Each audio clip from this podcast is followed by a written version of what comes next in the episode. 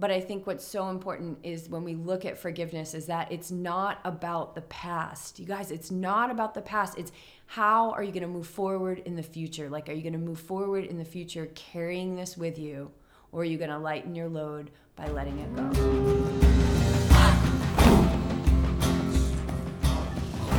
That was me, and this is the YTP. Welcome back, you guys. Episode five here, and today I welcome back the Beej, and we're talking about forgiveness. We tackle a listener email on this topic, and it's just it's something that we've all had to deal with on some level in our lives and BJ and I dive into our own experiences as well as a shared experience that has left us estranged from a family member for almost four years now. I mean, it's hard to believe, but it's, I mean, time just adds up, and it's been almost four years since we've um, talked to this person, and you'll learn more about that on the episode today. But we discuss how we've healed from this and how we've cultivated the ability to love this person from afar you know, forgiveness does not always have to be an in person discussion. In fact, the true healing from resentment or blame is an inside job. And in many senses, you know, it's easier just to keep the ill feelings because to forgive is to break a pattern. And um, but we believe that all beings want to be happy, and I know BJ and I want to be happy, and so forgiveness of ourselves or another person is so essential to our ability to find joy in this life. I used to hate forgiveness because it made me feel vulnerable.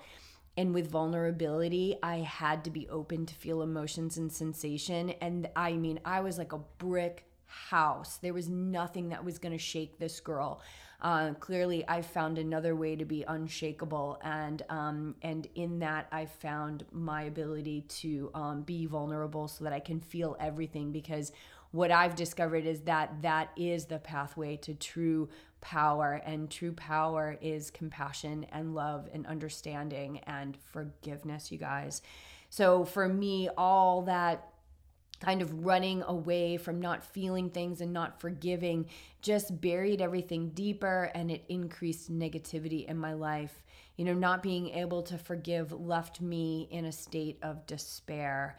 Um, but it wasn't all in unwillingness. So here's here's the thing that I really untapped today is that I didn't know how to forgive. Like, so, you know, I'm happy. I'm so excited to share in this episode very specific techniques around how to release blame, resentment, and find forgiveness on all levels. So, we hope you enjoyed today's episode so much so that you leave a review on iTunes. Yes, we are now on iTunes. You can subscribe, we'll come to you every week. And it would help us out so much if you left a review about your Yogi Triathlete podcast experience. So now I'm going to leave you to listen and contemplate the vast yet simplistic act of forgiveness.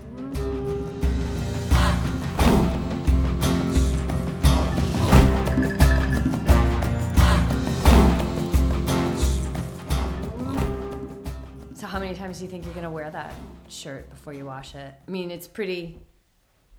They're pretty unbelievable. Like I can definitely go classes. I, I don't think those they ever stink. I don't think my tanks ever stink. Um, but every once in a while, you have that just that ethical thing, like you should wash it, right? Sometimes you just need to throw it in the laundry, give in. But I, I like to push it. I think you do too. Like, see how many days you can go wearing the shirt. It, yeah, you know, it just takes a little while to dry off and doesn't stink.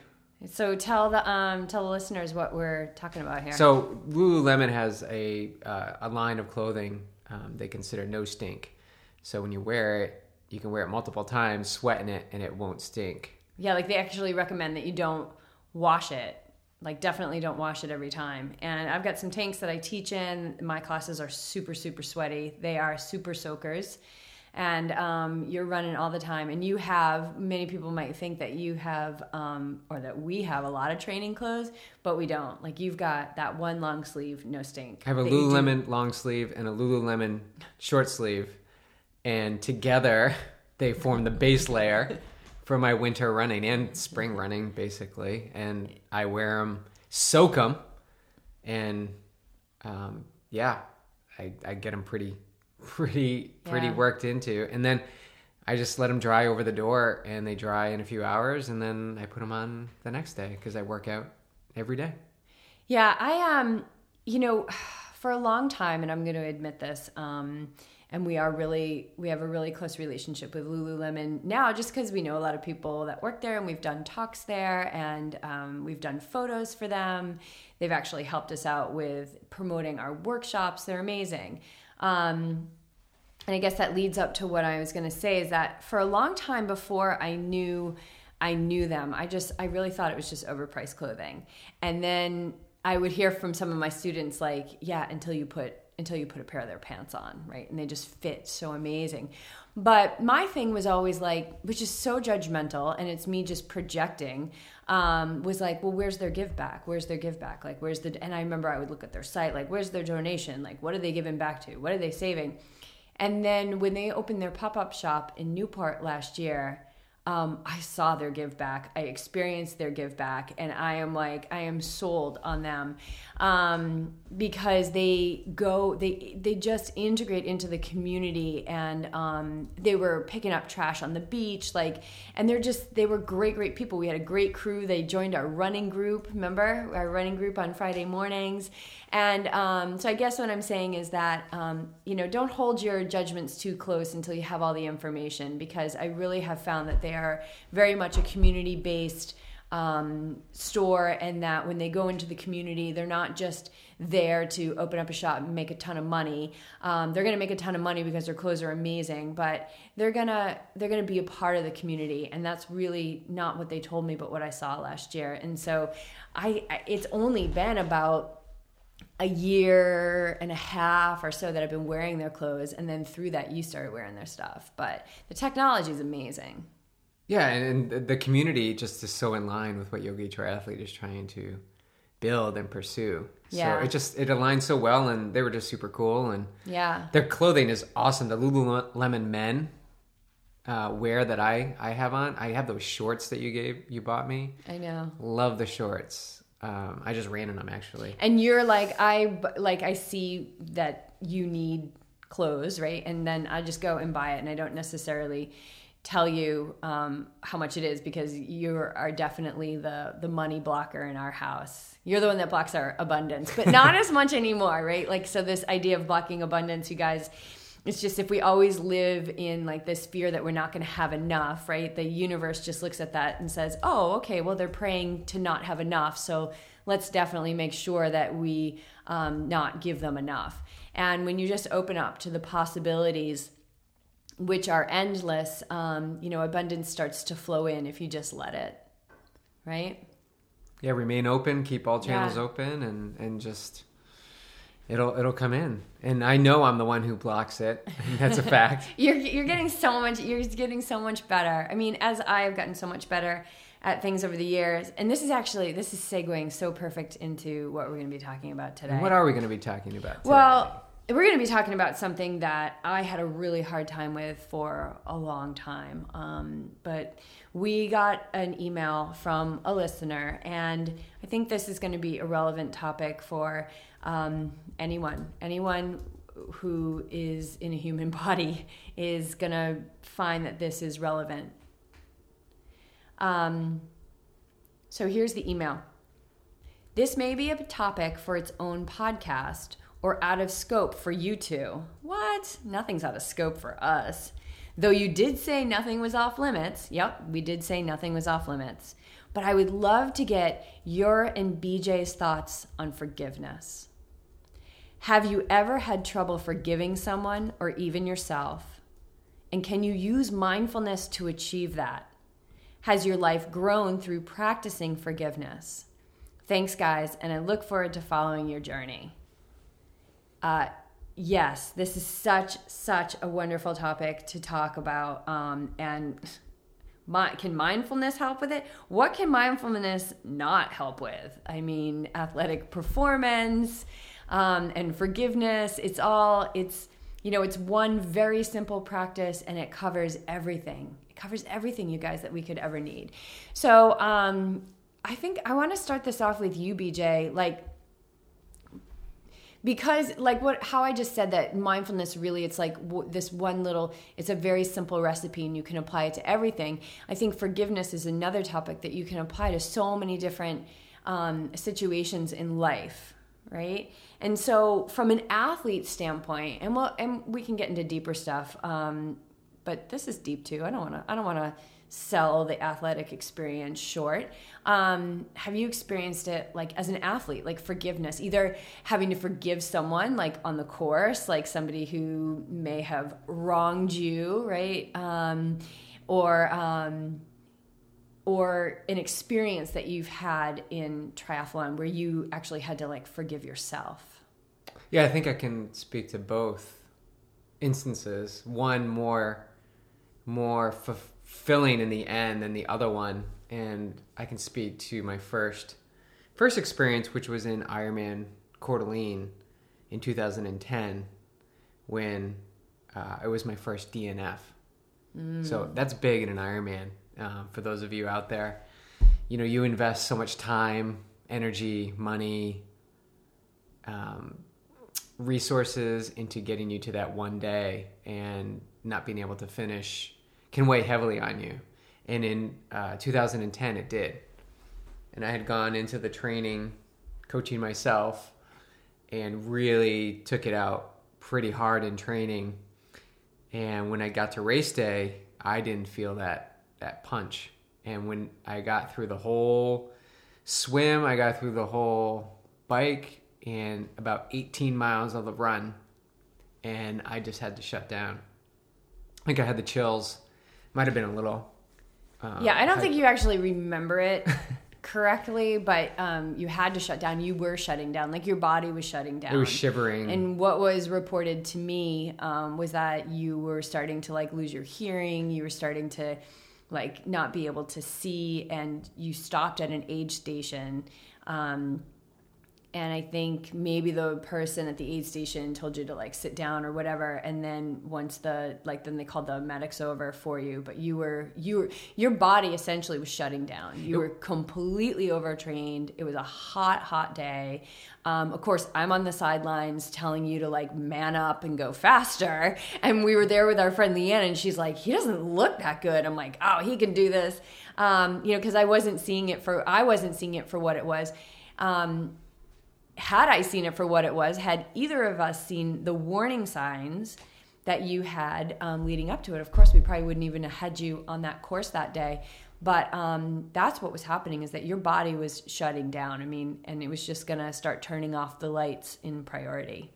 It, and that was, I was super fit going into this race, but it masked the fatigue and, mm. and big drain on my body. And I didn't really see it until I watched that YouTube video back to when we were it was three or four weeks before Ironman and I was doing double big workouts and we can link to that video because I think yeah. it's important to see what kind of state I was in at that moment. But to get back to that moment at 18 miles, I was shivering. Like you said, it was hot and I just didn't know what to do with myself. So I started drinking chicken soup, you know, uh, to warm myself up. I put the space blanket on and it wasn't working, and the sun was beating down. And I was yeah. still cold. So, so your yeah. your thermometer was breaking. Your internal thermometer was breaking, which is like where you go from um, heat exhaustion when you start to move into heat stroke, and then from heat stroke, if you don't get that under control, you're you're basically dead.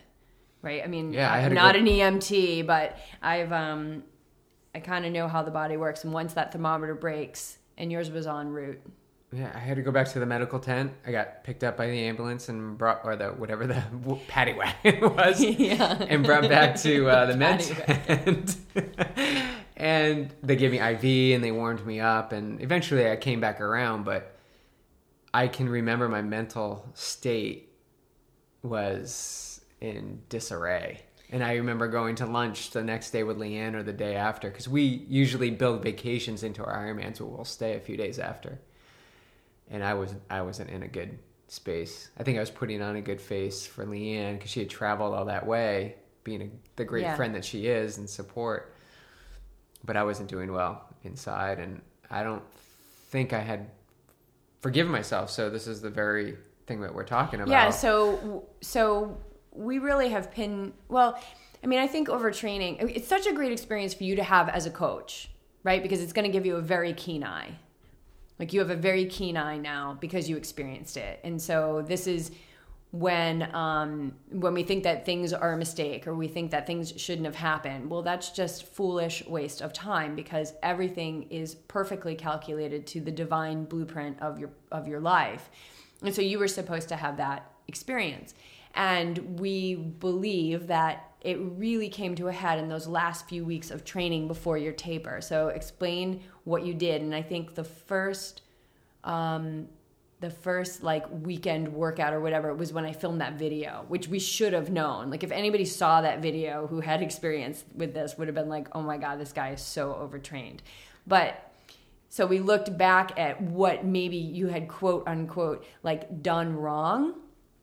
And so it was the forgiveness around that and what was that so first explain that like what was that that you did that we look back and we say oh god you should not have done that So I attempted to do a double day of hard. So I think it was a Friday and Saturday of a hard bike off to a, a hard run. And I did it on Friday, and then I think I went even longer on Sunday. you were hammering up um So this is this is the greatest ride. So you start at and um, yeah anyone was in boulder, colorado knows knows this this ride So you go to the um, what was that gas station?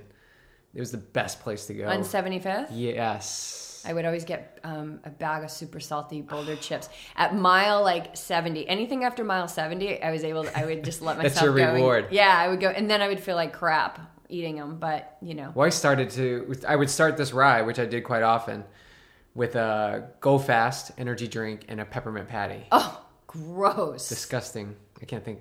I can't think I'm doing that now. this is pre plant power. Right. Pre plant power and a lot of chicken, probably. You were probably pretty I heavy on the chicken at that point. So I would start that ride. I would bike. I would bike out there. So that was about an hour ride from where we lived in South Boulder to that gas station, and then I would head directly due west into the foothills of Colorado. I mean of Boulder, and I would be pushing, you know, a steady zone three effort from there all the way up Left Hand Canyon all the way to Ward, and then I would cruise back down from Ward down to the base of um, 36, and then I would hammer it back up to. How many um, miles do you think that was? Five miles? It wasn't- no, that was quite quite long. Oh, yeah, to Ward. Yeah. Ward. And it got super steep at the end. And then it would come back down, like I said, to 36, and then it would hammer back up to that smaller one. I forgot what the name of that was. Oh, the split where Yeah, so I wouldn't go left hand. I would go up to that other place that Yeah, was yeah. there, Magnolia, maybe. I don't think that's. Mm, I can't think of Magnolia. it. Oh my god, our memories are starting to fade. We're And I letting would- we're letting go of our Boulder days. And I would hit that hard up, and then I would cruise back down to 36, and then from 36 all the way down to South Boulder, I would T- TT the the effort. So, So time hammer trial. time, and then you would come home and what? Go out for Run a for an eight to ten mile run at race pace, if not faster, So that first, uh, you had been doing this like progressively in your training, but every weekend. this was probably um, what three weeks out from Ironman, and you didn't finish it. So you came in the house, head hanging low, looking like a ghost. I filmed you in the basement. This is the video we're gonna link to. You're completely overtrained. You're sweating like crazy. You're you're delusional, like you're a crazy person. I think I'm laughing. Um, very. I I had never seen overtraining before. Clearly, and um, and then what happened? Then what did you do? Because you because was there like a forgiveness thing there? Like you couldn't forgive yourself for not Completing the workout. That. Yeah, like you were carrying that around. So it's so it's such you like the ego opened up its little trap and you walked right in and it snapped it behind you and kept you in there. And I went out and tried to attempt it the next day, the same workout. Was it the ne- oh my god? I thought it was the next week. No, I, it was this. It was the next day. I wanted to get back out there. Or Are you was it sure? the next I think it was the next weekend, which is really when you should have been tapering. I think that's what it was. Is that you hammered this workout, and um, it was the first weekend that you should have been tapering and taking things down. And actually, now what we know now, we actually even do like longer kind of taper downs. Um, but that's what happened. Yeah, it was too close. I was going too long, too hard, too close to the race date. Yeah, I'm t- probably it's probably a rite of passage for anyone who's trying to qualify for Kona um, to do those things that you just described. Lesson learned. Lesson learned. So how did you for, like? How did you forgive yourself for that? At first, it was pretty. I don't think I forgave myself. Obviously, I, I I was pretty hard on myself. Like I put all this time and effort in, and a big commitment, but I realized I I I think that I wouldn't be able to move forward if I didn't close this period of my life. So this failure, this DNF, which so many of us can relate to, I believe, but probably don't don't give it any attention. Um, but I think you need to to close that chapter, and and what I did finally was just move on. I said I'm going to take a break from Ironman. This is what I need to do. Oh my God, you did. Yeah, you did. You totally took a break. I took a step away. I somehow brought myself to the point of this is a sign that I've been going very hard. These are intense races. It's, it's intense on your body, intense on your mind, and on your family. And I think I needed to just take a break, and that's what I did. I took a break from Ironman in 2011 and 2012. I didn't do any any Ironman. I just took a serious break and step away and and think about think about things. Is this the right way to go? Is this something I want to pursue? But I think in that moment I sort of forgave myself saying this is this is the effort you put out. It probably was too much too close. What have you learned and how can you apply that for future races Yeah. and training? And it's actually what I use now in my coaching. I do refer to those instances where I know I was pushing too hard. Yeah, and um, you know, forgiveness is not it's um, it's not about the past. It's about the future.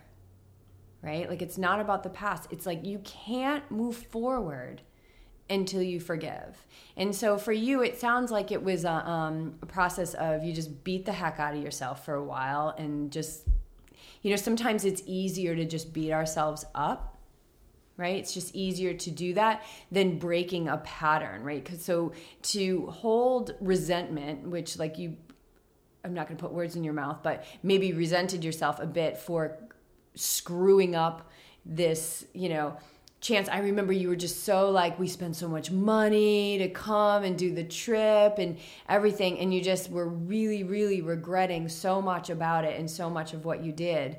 And um, how can you move forward unless you you drop that? But so it sounds like you just added to it for a little while, beat yourself up, right? Which is easier because in order to move forward, you got to break that pattern. And the ego does not like to break patterns. It wants to keep you in that state of suffering. But you stay there for a little while, and then it sounds like over time, walking away allowed you the perspective to come back. But I think what's so important is when we look at forgiveness is that it's not about the past. You guys, it's not about the past. It's how are you going to move forward in the future? Like, are you going to move forward in the future carrying this with you? Or are you going to lighten your load by letting it go? At one in, one instance was um, with Leanne there. Like I thought about, she made this investment to come travel, and I let her down. And I'm sure a lot of athletes have expectations that they feel other people will think about their performance. Yeah. So you were a little bit of a victim, like, oh, I let her down. Yeah. And yeah, I mean, b- being the victim, like, so the ego wants to cast you as the victim or the victimizer, right? Like, it's, um, and so there you're you're the vic- but you were the victim and the victimizer because you ruined everyone's vacation and you um, DNF'd and you did it all because of you, right? So see how it does it? It just wants to keep pushing you down into that muddy hole and then cover it up so you suffocate in resentment and blame and um, just self-loathing.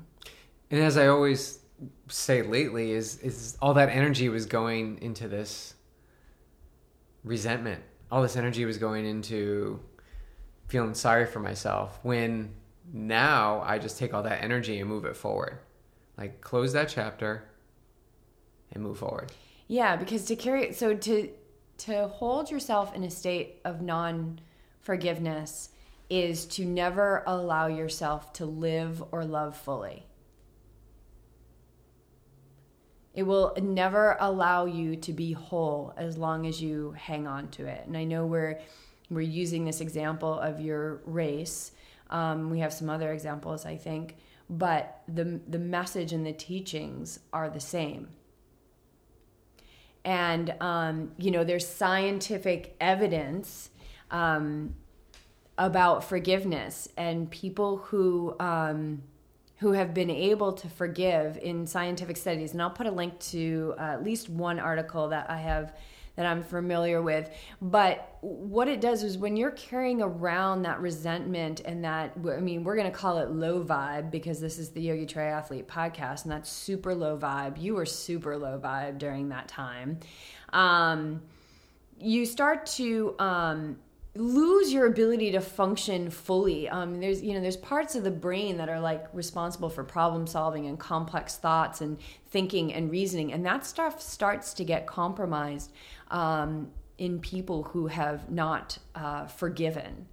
And um, and then there's other things like it's people who have forgiven are you know have less diagnosed chronic conditions and fewer physical symptoms from illness right? So we're lighter. So if you think about resentment as being a really low vibration like a dark darker energy like illness and cancer like oh cancer that's like candy for cancer to take that anger or resentment and keep it suppressed inside. And we talked about this in the injury and mindfulness episode about how that energy is going to start to fester right? And so you're not going to be in balance and whole as long as you're hanging on to this.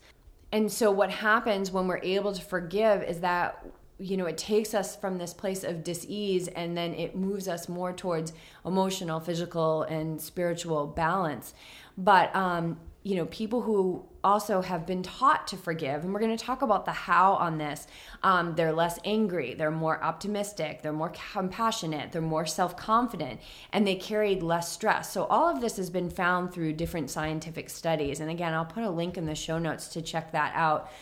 But the one thing that i want people to really consider when they're thinking about forgiveness is um, there is this like flow of unconditional forgiveness that is um, inherent to the world we live in. So think about like if you bump into someone at the grocery store, you go, "Oh, I'm sorry." "Oh, no problem." You know, but there's something there like they bumped into you or you bumped into them. So there's like forgiveness is forgiveness. It doesn't matter how little it is or how big it is. It's it's going to feel different, of course. But we we are conditioned to, you know, our nature is to forgive, right? And it's this like, oh, it's okay. It's like this loving kindness. And um and so think about how many times in your life you have been forgiven unconditionally. I know personally that um, I have not always uh, functioned from a place of love. And so there's been a lot of forgiveness that has been offered to me. And so if we're looking at forgiving another, right? Um, think about how many times you've been forgiven by someone else. If we're talking about forgiving ourselves, think about how many times you've been forgiven by others. You know, the same thing. I think self forgiveness is probably one of the toughest ones. Yeah? Do you yeah, agree? I do, but I, I can see it being challenging though. In relating back to our last podcast about forgiving yourself in a work even a workout in training like mm-hmm. how can you move on if you haven't finished the workout you yeah. know so it's um I love Sharon Salzberg, who is a meditation teacher here in America. I love the way she she describes forgiveness as like stretching. It's like this intentional movement outside of the normal way that we hold things, like out of the normal way that we hold our body. So she says like forgiveness is like stretching, right? So you just you kind of open up to see that maybe there is an opportunity in there to forgive. And when you look at, you know, that free-flowing unconditional forgiveness that's always there, you have to believe that it's possible for you to move through these feelings and completely let go of a situation. And so you and I had a situation with a family member. Yes, my sister. Yeah, Yeah, it was really, um, it was really uh, like a intense experience that we had, and um, and we both had to work with forgiveness on on our on our own level on our own level because it's it's different. She's family for me, and she's family to you by marriage. right. So definitely different experiences, and the and the anger and and intensity was mostly directed at you. Yes, You would yes, it was. I was the recipient of most of it. the root cause, and and so mm-hmm. that's that might be my biggest forgiveness. Yeah, because we haven't, you haven't. I haven't- I mean, for me, it's a little bit. I think it's a little bit easier to walk away. It's not. Well, I don't want to say that. It's because now that I've forgiven, right, and that I can honestly say that I love her uh, unconditionally, and I'm completely at peace. I guess that's what I mean when I say walk away. I'm just choosing not to be in the vibration, but. Um, but for you, you know, this is somebody you spent, you know, 40 years with. Mm-hmm.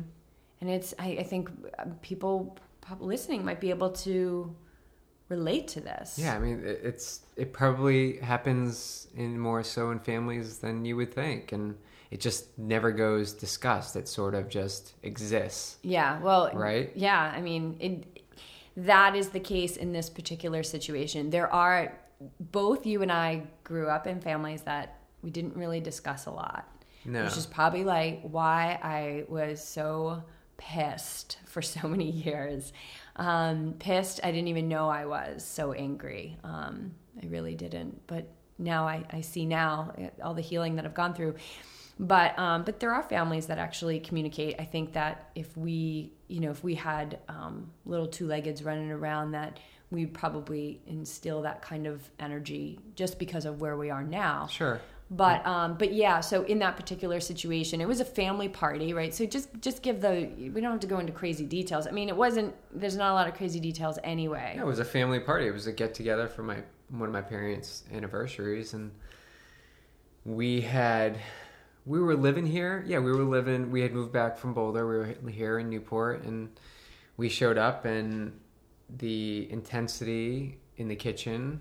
Um, in a moment where you and I were there, There was something already there that was directed at us before we even came in. yeah. And I think there was resentment there that maybe we didn't help out enough with the party. oh yeah, that's. I mean, I had just come off of Ironman Lake Placid, right? Right. Like anybody who knows, Right. I can't, I cannot be responsible for planning parties or having any kind of social interaction when I'm training for an Ironman. But anyway, um, we went to the party. Did we bring? No, we didn't bring anything. That was the, that was the straw that broke the camel's back because you were in contact um, with your sister and um, her and I have never really been too close. And I think she said, you know, that you were supposed to bring something. I thought I, I did, but maybe I didn't. And, that never got translated to me, which would have been the Right, preparer of that right. food. So I think so that maybe was, that's the root of what we're getting at. Well. I don't. I don't think it's the root, but I think that was. Th- this is how simple it is, you guys. When we hold things in, it's something as simple as like, you didn't bring a salad to this party. I mean, that can really Set make somebody off. Mm-hmm. explode who's holding resentment. Right. Um, and I think that that's really accurate. That there was resentment that was being held, um, and it was all from a place of a lot of pain and suffering. And it was extremely explosive, and it was aimed directly at you, and then some of it was aimed at me, and the situation was getting intense, and we decided to. It would be better for the in, in the best interest of everyone at the party and for us if we had just left. Yeah, if we had and just so left. and so we left, and um, from that moment, I, I honestly haven't spoken to my sister. Um, that was 2012. 2012, So, so going on four years. four years now and at this point i've forgiven her and i've i've reached out and and expressed my love and and surround her with you know forgiveness and and that's this the phase I'm in right now is I forgive her and But how did you do it? How do so this is the thing and I is that like people will say, "Oh, forgive, forgive or let go, let go." But how? How did you forgive? I think it's the process that gets skipped over so many times and that was the case for me for so many years and i've said this to you so many times like people would say let go let go let go and i'd be like screaming on the inside would somebody please tell me how to let go and I don't know if I can answer that with the actual instructions on how to do it, but I can say working with Bob, our meditation teacher, and sitting in, in meditation with him and learning every other week when I meet with him that I have been focusing my energy in the wrong place. You know, my energy needs to be happy and vibrant and moving forward and being stuck in this one place in the past isn't really helping right so it's like you're hanging on to something that doesn't exist anymore Right. It's so far in the past. Like you said, it's four years ago. It's so long ago. What does that mean to me now? I'm a different person now. I'm I'm sure she is too. And maybe we'll connect. But and and so it's not always like this face to face thing because I know you've tried to reach out to her with very little success. Um, it's not a It doesn't always have to be a face to face thing, right? Like you need, like for you, it's being at peace with. Maybe she hasn't forgiven you, or maybe she still has that resentment. We don't know. We can't even begin to um, even make yeah. yeah assumptions about that. But you can forgive and heal like energetically and And I- send that out to her. and I think I've worked on that and it's it's So I think that I think you do know the how. I think that's how you've done it. it's the meditation. You know, sitting know. I know. It always Just- comes back to meditation. Because that's the thing. The mind wants to overcomplicate it. It wants to point the finger. Um, it wants to create further separation. When the fact of the matter is, is that everything can be healed. Um, we have everything we need to heal um, relationships, um, to help put our body back into balance as best we can. Um, we've got this power, and it really comes from tapping into the high vibe, the higher mind, that um, that all-knowing voice inside, and back into our true nature, which is, um, you know, without dispute, is love, and that's what forgiveness needs. It needs, it requires um, a generosity of spirit. in calming your mind, sitting there quietly in a calm, quiet fashion with yourself and your thoughts, you can't help but see clarity. You can't help but see clarity. Clarity clarity surfaces in those moments. There may be a lot going on and you may need to stick with it for for a few sessions, but clarity does come around and you begin to truly realize what is driving those thoughts in your mind. And in this instance, and in many instances since, meditation has quieted my mind and focused on the things that I truly can address and improve upon. And that's just my experience with the meditation.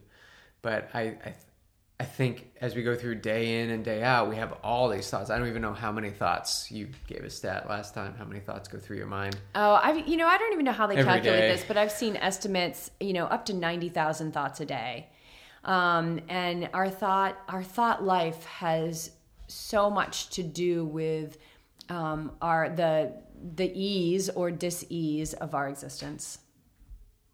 So I'm going to share my experience, and um, I think I can bring in some tools of actually how to forgive because this is i believe that this is such a purpose for me in this life is to um, share with people the how because for so long i wanted to let go. I wanted to forgive myself for doing things that weren't very nice um, and i just didn't know how to do it. And so um, an easy way that i did it was you know drinking wine um, smoking a lot of weed. I remember like I'm, i mean i used to smoke a lot a lot of pot and because i loved the way that um, I felt like I could just be in the moment that I was in without too much thought because my mind was ruling me so much at the time that that was a great escape and um, like um,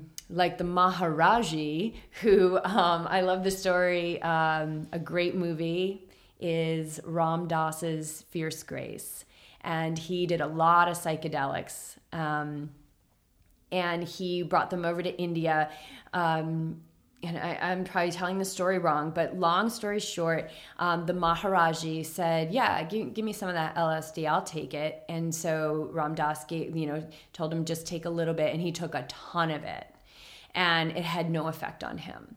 And what he was showing Ram Dass was you can reach this level that people reach through drugs and psychedelics and this feeling of of peace um, and you know really like i guess through drugs it would be escape. Through spirituality it's healing um, that you can do the same thing through meditation and so that's really for me, um, I mean, I was, I guess, I guess I'm admitting this right now, um, because the whole thing about forgiveness is just like humility and being vulnerable. But I was a closet pot smoker. Nobody, nobody knows how much pot I smoked except for me. It was a lot. And um, when I really was diving into my meditation practice, I was realizing that I was feeling better from meditation than I was from the drug that I thought I was going to smoke forever because I thought it helped me be a great writer. I thought it made me funny. I thought it allowed me to be myself. And what I'm realizing is that meditation is doing all of those things and even more. I never thought I would be a podcast host. If I was doing if I was podcast host right now, stoned, I mean, I would be losing. it would not have been good. So anyway, I guess what I'm saying is um, back to my experience with um, I can't believe I just went into all that um, anyway, whew, um, getting real here. Back to my experience with um, your sister. I had felt for a long time that her and I were just a misconnection.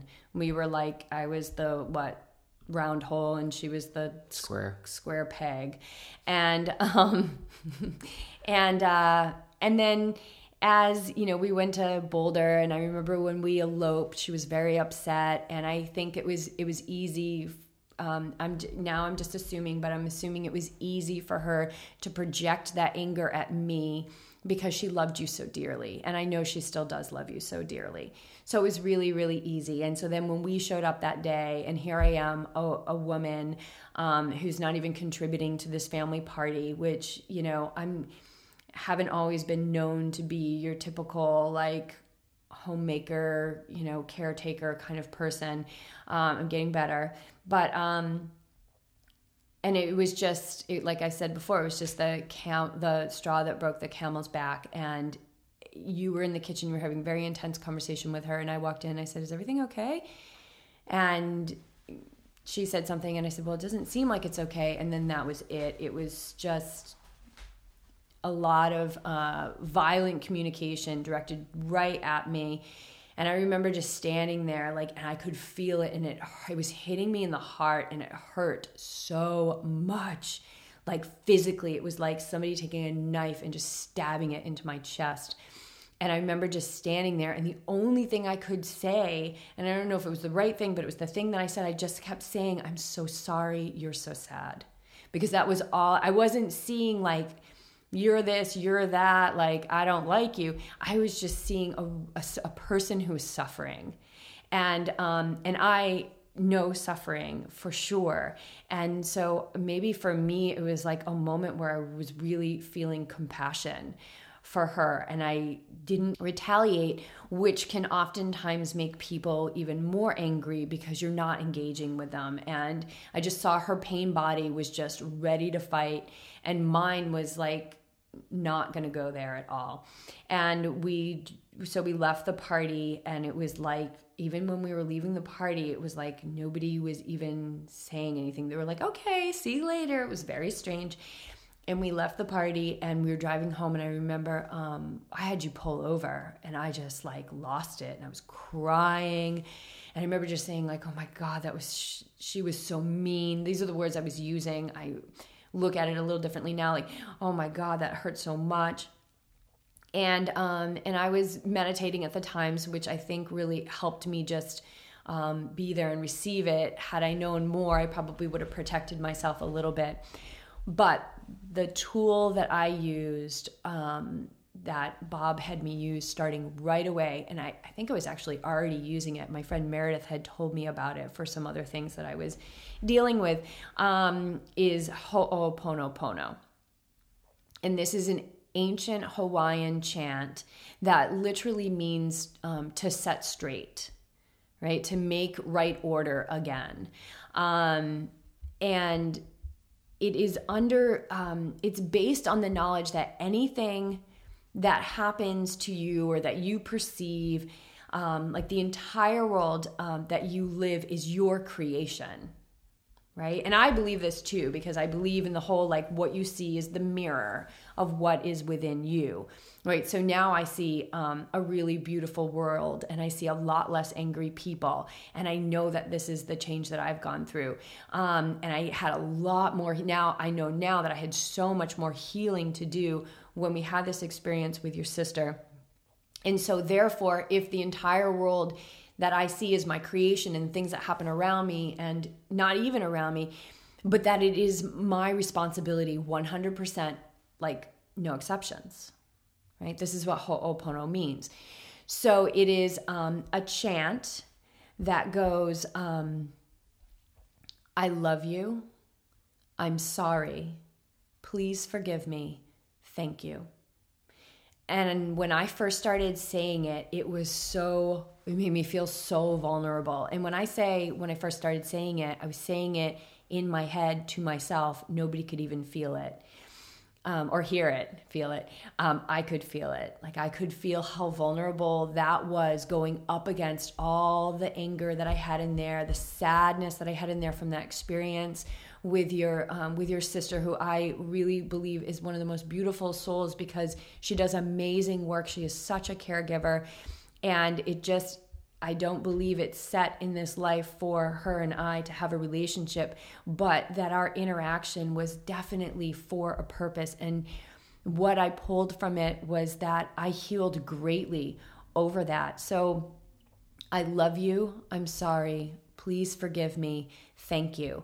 And um, so you say this, what happens is when you think about that situation, so you think about that thing that you're trying to forgive, whether it's yourself, whether it's somebody else, you you think about that situation and now you start to feel the the energy that goes along with that right? So whether that's sadness, resentment, and you feel it fully. So the question from our listener was, you know, can mindfulness help with this?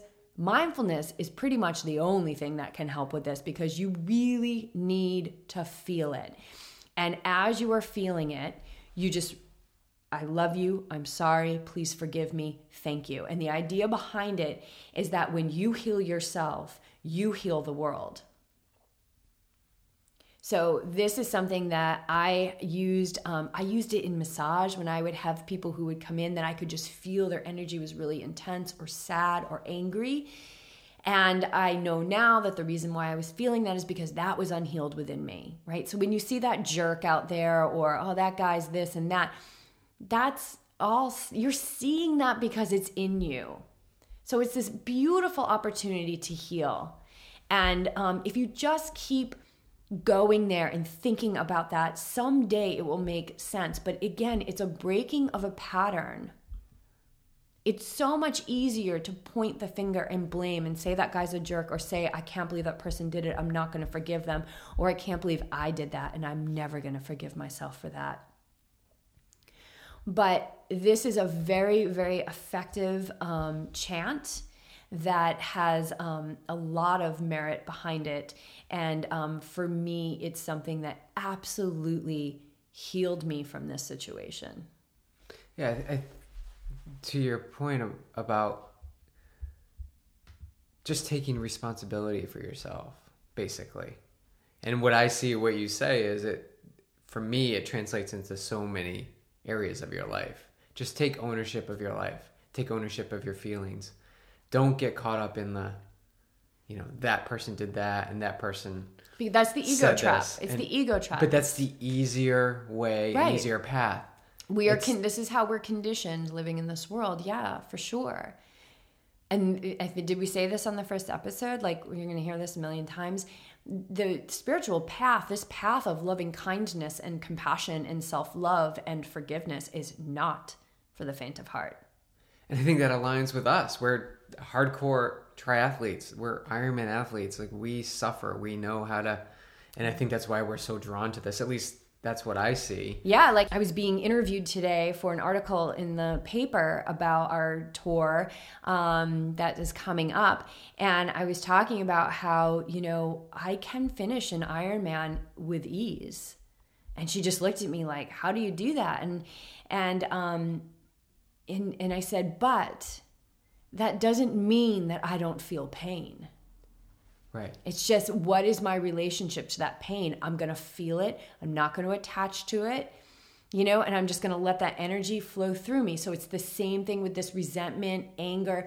Um, feel it. Don't attach it to another person. It has nothing to do with that person. You're the one that's carrying it around. It doesn't even, the, the event, the thing that you did, the thing that the person did to you, um, the only reason that that ever happened was because you were supposed to heal something over it. And if you just carry it around with you and you don't heal it, right, like through a tool like Ho'oponopono, um, you're never going to learn what you're supposed to learn and heal from in this life. But that's the whole. That's the great thing about this is you take ownership, which means you have the power to change it yourself. Right. You have the ownership of this situation. It's, Right. It's all about you, but you have the power to change. Right. I truly believe that. You have you may need the tools to do that, but you have the power, you have the control and it, that's sort of freeing in a mm-hmm. way. Oh, it's it's so freeing. Are you kidding me? This is the um I mean, it's the definition of freedom. Yeah, I mean, yeah, it's going to feel good for us to, you know, drive out of our driveway and like not have to pay a mortgage and, you know, um, we've worked for the last 10 years to pay off debt and things like that. Yeah, that's freedom. That's just that's just material world freedom. The freedom that I find is that when I go to bed at night, like I'm not carrying around um, resentment for anyone. And it has nothing to do with me um, not having experiences in my life where I've had conflict or people have um, treated me in a way that is less than desirable. It has nothing to do with those people, it has everything to do with the work that I've done within me to heal that energy. The, the energy and, and work you do for yourself outlays to what's out in the world and you'll reap those rewards mm-hmm. down the road. Oh, absolutely. And I mean, that's what Ho'oponopono is all about. You heal yourself, you heal the world. Right. We are all connected, right? We are all connected with, and it's the ego that wants to separate us. But whatever, you know, your dogma or your religion or whatever, we came here from a source far greater than what we could ever imagine. You know, science can't even figure it out. And it and and really the whole creation and spirituality, it really, really is a science, but there's an endpoint where they just can't figure it out. But we all came from this source. We are all connected. So your sister in that moment when she was suffering, that's my suffering too. And I was seeing that, it was being projected at me because it was in me. And now I, you know, one of the another tool that's really good is um, finding one good thing about that person and then you focus on that, right? And you focus like your sister is amazing. She works in the emergency room. She's a wonder. I know. Um, I mean, I've never had a close relationship with her, but I know she's an amazing mother, and um, she's worked with. Um, you know, handicapped kids. I, I hope that's even like politically correct. I don't know. There's so many rules these days, but I, I, I mean it with a beautiful intention. She has worked with um, people with disabilities and, um, and she's just she has so much to give and i remember i would focus on those things when i would feel you know what that when i would think about the situation and the hurt would come up i would think about that now in those moments it is so much easier to focus on the sadness the pain the resentment. It's so much easier. And so what you need to ask yourself is you know what of those thoughts is more loving? Like what is closer to my true nature? Well well, looking at what it is that she is so um, perfect and and meant for. She was not meant for resentment and anger and suffering, you know, or, or well, I mean, I think we all are meant for suffering. That's how we heal in this life. But what I'm saying is that's not like loving. But there's so much about her that is loving. So I would focus on that. And it's those times where you want to get people on board. Oh, can you believe this? I remember I had Yeah, family the- I had family members. The ego. Yeah. Come on board. The let's- ego wants to get a whole bus full of people Right. to get on board with you and go, "Oh yeah, you were wronged. You were wrong." And I had people in my family that wanted to jump on that bus, and um, and I love them dearly. And maybe or maybe they're not listening, but I still feel sometimes like they still bring it up. Um, and I and I I try to convey, although I don't know if the communication is really received in the way that I intend it, that I really have healed around it um, through this act of forgiveness. So finding at least one good thing about that person and focus on it, especially in the moments when your when your ego wants to indulge in uh, non-loving thoughts about that experience or that person. So that's another one, and you just what you do like same thing with ho'oponopono you just over and over and over and over and over until that energy that sensation dissipates because it will. Right? So you can either wait for it to dissipate or you can feed it and then just put more in your storage tank. So the other thing that you can um, do is um, and this this goes back to um, a course in miracles is just like have you ever been um, have you ever been guilty of the same in any form in any form right? Like have i ever lashed out at somebody because of my own pain and suffering? Yeah. Yeah. Oh you bet i have. Right? Have you? Oh, of course, yeah. I, yeah. so Hands how how when we are I mean like my yoga teacher like in our trainings we really look deeply into this um, about ego and forgiveness. And we look at um, like even uh, murderers like have you ever like have you ever killed a life i have I definitely have, yeah for sure. i mean in In peop- animals' life, yeah like so oh the ra- frogs, oh the and frogs the rabbits. Yeah, you told me a story about the rabbit Oh, awful. earlier. I don't know why I'm laughing. It's Terrible. awful. Are you feeling that now that we? Cause you never told me that story before. No, yeah, it's awful. My brother and I, it must have been in Maine, I think, when we were vacationing up there. And My brother and I were coming back from a run or a walk, or probably not a run. I don't think we were runners at the time. And we were coming up the driveway, and there's a rabbit there, and we picked up rocks and started throwing rocks at the rabbit. And all of a sudden, the rabbit didn't move. It probably had a heart attack. That's the thing. That's that's usually what happens Yeah. is that they have heart attacks because he was probably so scared. It was awful, and it- it's horrible. So going back to forgiveness, in the moment, I was probably a little scared. You know, we had to tell our parents, but you know, bringing that up now, it's extremely emotional because another animal's life was Yeah, you was took a life. taken, and it's it's hard. Yeah, so you're feeling that now. Like I think that was that you never told me that. I think that was something that was like um, Buried. Buried. So we owe wonderful um, gratitude to this listener that wrote in this question because you're healing over the death of this rabbit that you essentially caused. Right. Yeah. It's So so there is no um there's no difference um you know between myself and a murderer really because I have taken life before like um spiders and things like that. Like, before, I mean, I'm on the major catch and release now. I've done that. I've done Oh, that I- for yeah, so many years. But ants and you know things like that. Like that's a life. That is a divine incarnation. Um, and so it's.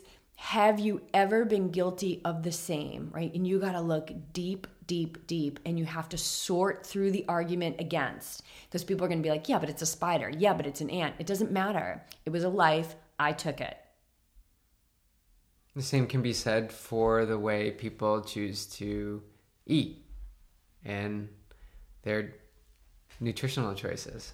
Yeah, I mean, who was it? Was it the Dalai Lama who said that? Was it the Dalai? I'm not sure. Oh, I'm going to misquote this, but if slaughterhouses had glass walls, that nobody would eat meat. Everybody would be vegan.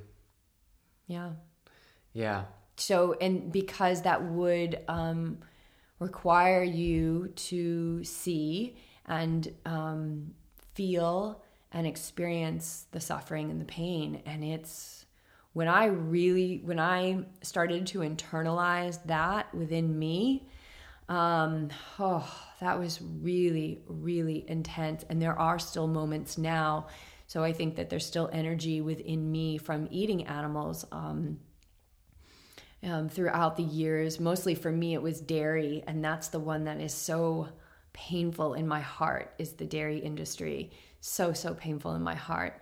Um, and I ate a lot of cheese. I was such a cheeseaholic because I didn't. I thought, oh well, it's dairy. Like dairy's fine. And um, what I know now is, it's it's so sad. It's so sad, and it's so violent, and it's so. Um, it is. Uh,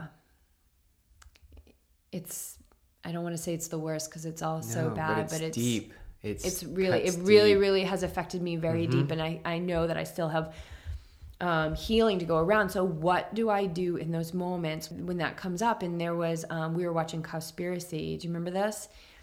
And there was. Um, a moment where they I think they were talking about the dairy industry and I just had this like it all came up and I was like I had to walk away and I went upstairs and I sat in a meditation. So that's what I do now is I sit in a meditation and I just feel the energy and usually it's followed by like a lot of tears or some kind of release. Um, but you feel it and I'll chant. Like now, I usually just chant Om. Um, and I do it in my head. So a lot of people think that chanting needs to be vocal, and it doesn't. Actually, when it's in your, when you do it in your head, like when you do it silently, you pull the divine energy in closer. Um, that's something that I've learned. And um, so I will just om myself without any worry of the time until that feeling passes. And you guys, this is the how behind healing. This is the how behind letting go. This is the how behind forgiveness. This is it. You have to feel it. And then um, the best thing to do, the most protective thing to do is partner that with some kind of healing chant, ho'oponopono, um, or om, or love, or um, peace and harmony. Anything that comes to mind will be appropriate. And you do that over and over again until that feeling dissipates. And that's how you heal and that's how you forgive. And I really wish they taught this in schools because it would have saved me many years of pain and suffering. Yeah, maybe it will be in schools in the near future. Maybe I'm going to bring it into schools. Maybe you will. Yeah. It's bring. It's just bringing awareness, and I think we both. I mean, lots of chickens. I took care of a lot of chickens in my life, You, or, I mean, you took care of them in in the respect that in um, the sense of putting them in the George Foreman grill Right. and grilling them up, oh, which babies. I can't even. I can't even consider doing that now, and, and the vibration that during that was, or the vibration I feel now is so high. So it's we all go through it, and have I forgiven myself? I think I've forgiven myself in that respect, and I'm working towards focusing my energy on the future and what can I do to help bring you know awareness of this and how I can help other people in the instance if they're feeling similar similar ways. yeah. I mean, this is this is what makes you, I think, a wonderful coach. Is like you can you tell them the how. You know, I'm starting to. Um, I mean, I, I kind of lose my patience a little bit with like the um, just the really surface. And I know they're with with good intention because that is also where I started. But like the you know let go and the um, you know just um, go with it. You know these just these inspirational messages. And I know that they're serving a purpose because somebody is hearing them and at least it's bringing a positive vibration in their life. But what the world needs to know is the how.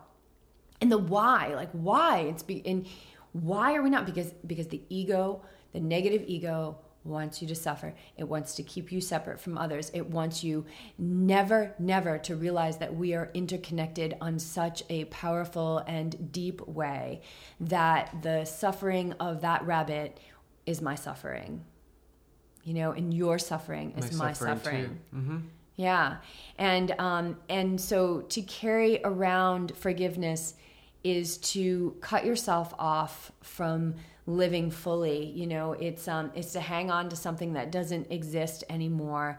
And it's so much easier to just point the finger and keep that person in um, like a category of, oh, they're such a mess, you know, what or what a jerk, or I can't believe they did this to me when really um, the the basis, the the deep deep layer of it all is is suffering, and um, and this is where compassion comes in because if you have experienced suffering, which I think all of us have experienced suffering, especially when we really really experience it through mindfulness and feeling it.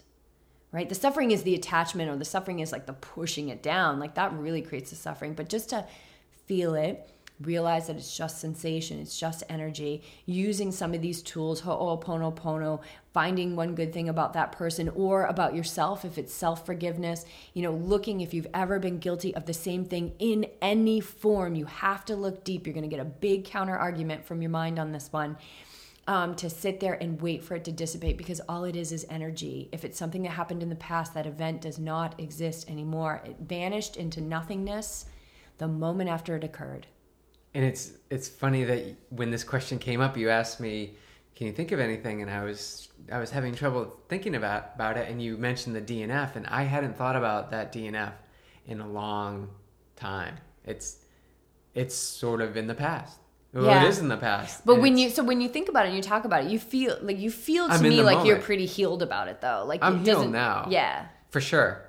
But I hadn't thought about it in a while. So I, I, that's confirmation that I've moved on and yeah, I've taken what I've what I could from it, learned from it, and applied it to what I do now. Yeah, and don't you see the amazing purpose that it served? Yeah, it's it, it happened exactly as it should have happened. It's exactly what should have happened that day.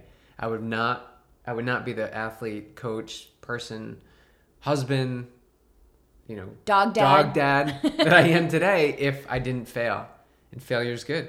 Keeps me coming back, made me stronger. Yeah and that nothing, nothing, nothing is a mistake. And you know, um, I think there's this idea um, that life is supposed to be, you know, um, you know, it's supposed to be peaceful, and it's supposed to, and you, or like, um, you know, it's supposed to be happy and great, and oh yeah, I'm fine. And I love. Um, oh, well, this is going to bring in a bad word, so I'm not going to say it. Um, but uh, well, I can abbreviate it. So, um, fine, which I've I've learned through my yoga teacher, like um, he said, "What does what does fine mean? Do you guys know what fine means?" And we're like, "Oh, it means you're okay." And he said, "No, no, no. It means you are effed up, insecure, neurotic, and emotional." so, like, you got to watch out for like that. Oh, I'm fine. Oh, everything's great. Because it's it's that's that's not life in my experience. It's a very very rich itinerary. It's and this life that we live is um, it's not about you know um, oh, just getting through this week so you can go on vacation or getting through the holidays so it can be normal again.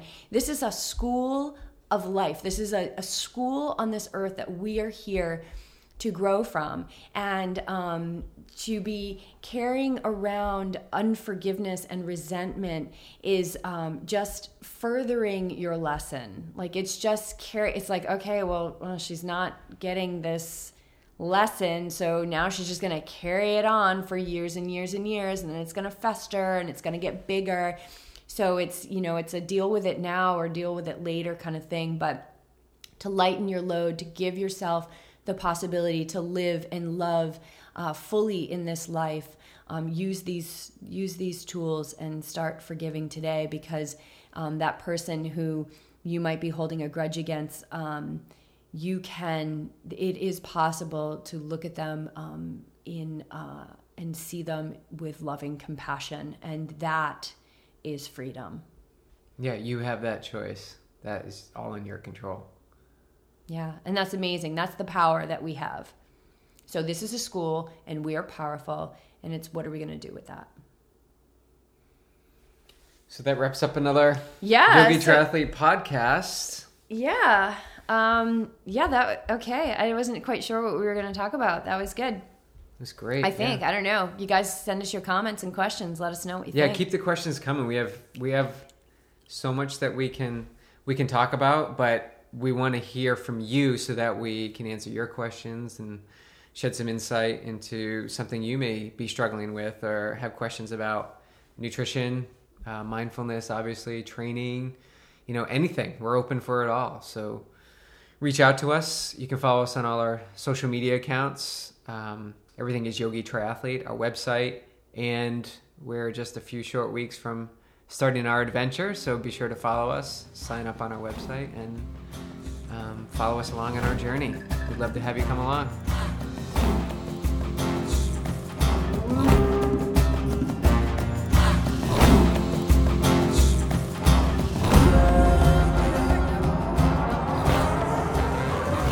All right, you guys, that was it. Episode five on forgiveness. Such a heavy topic but um, one that we've all had to deal with, and we hope that you found this episode to be helpful. Those techniques are really effective when you put them to work. So, any questions on the techniques or feedback that you have from this episode, please let us know all about that and take a few moments to leave a review on iTunes. That would be really helpful for us. But thank you so much for tuning in and for continuing to share this podcast with your family and friends. We want to build this tribe. You guys are a part of it, and we're super excited to be on this journey with you. So, thanks for helping us make this happen every single week.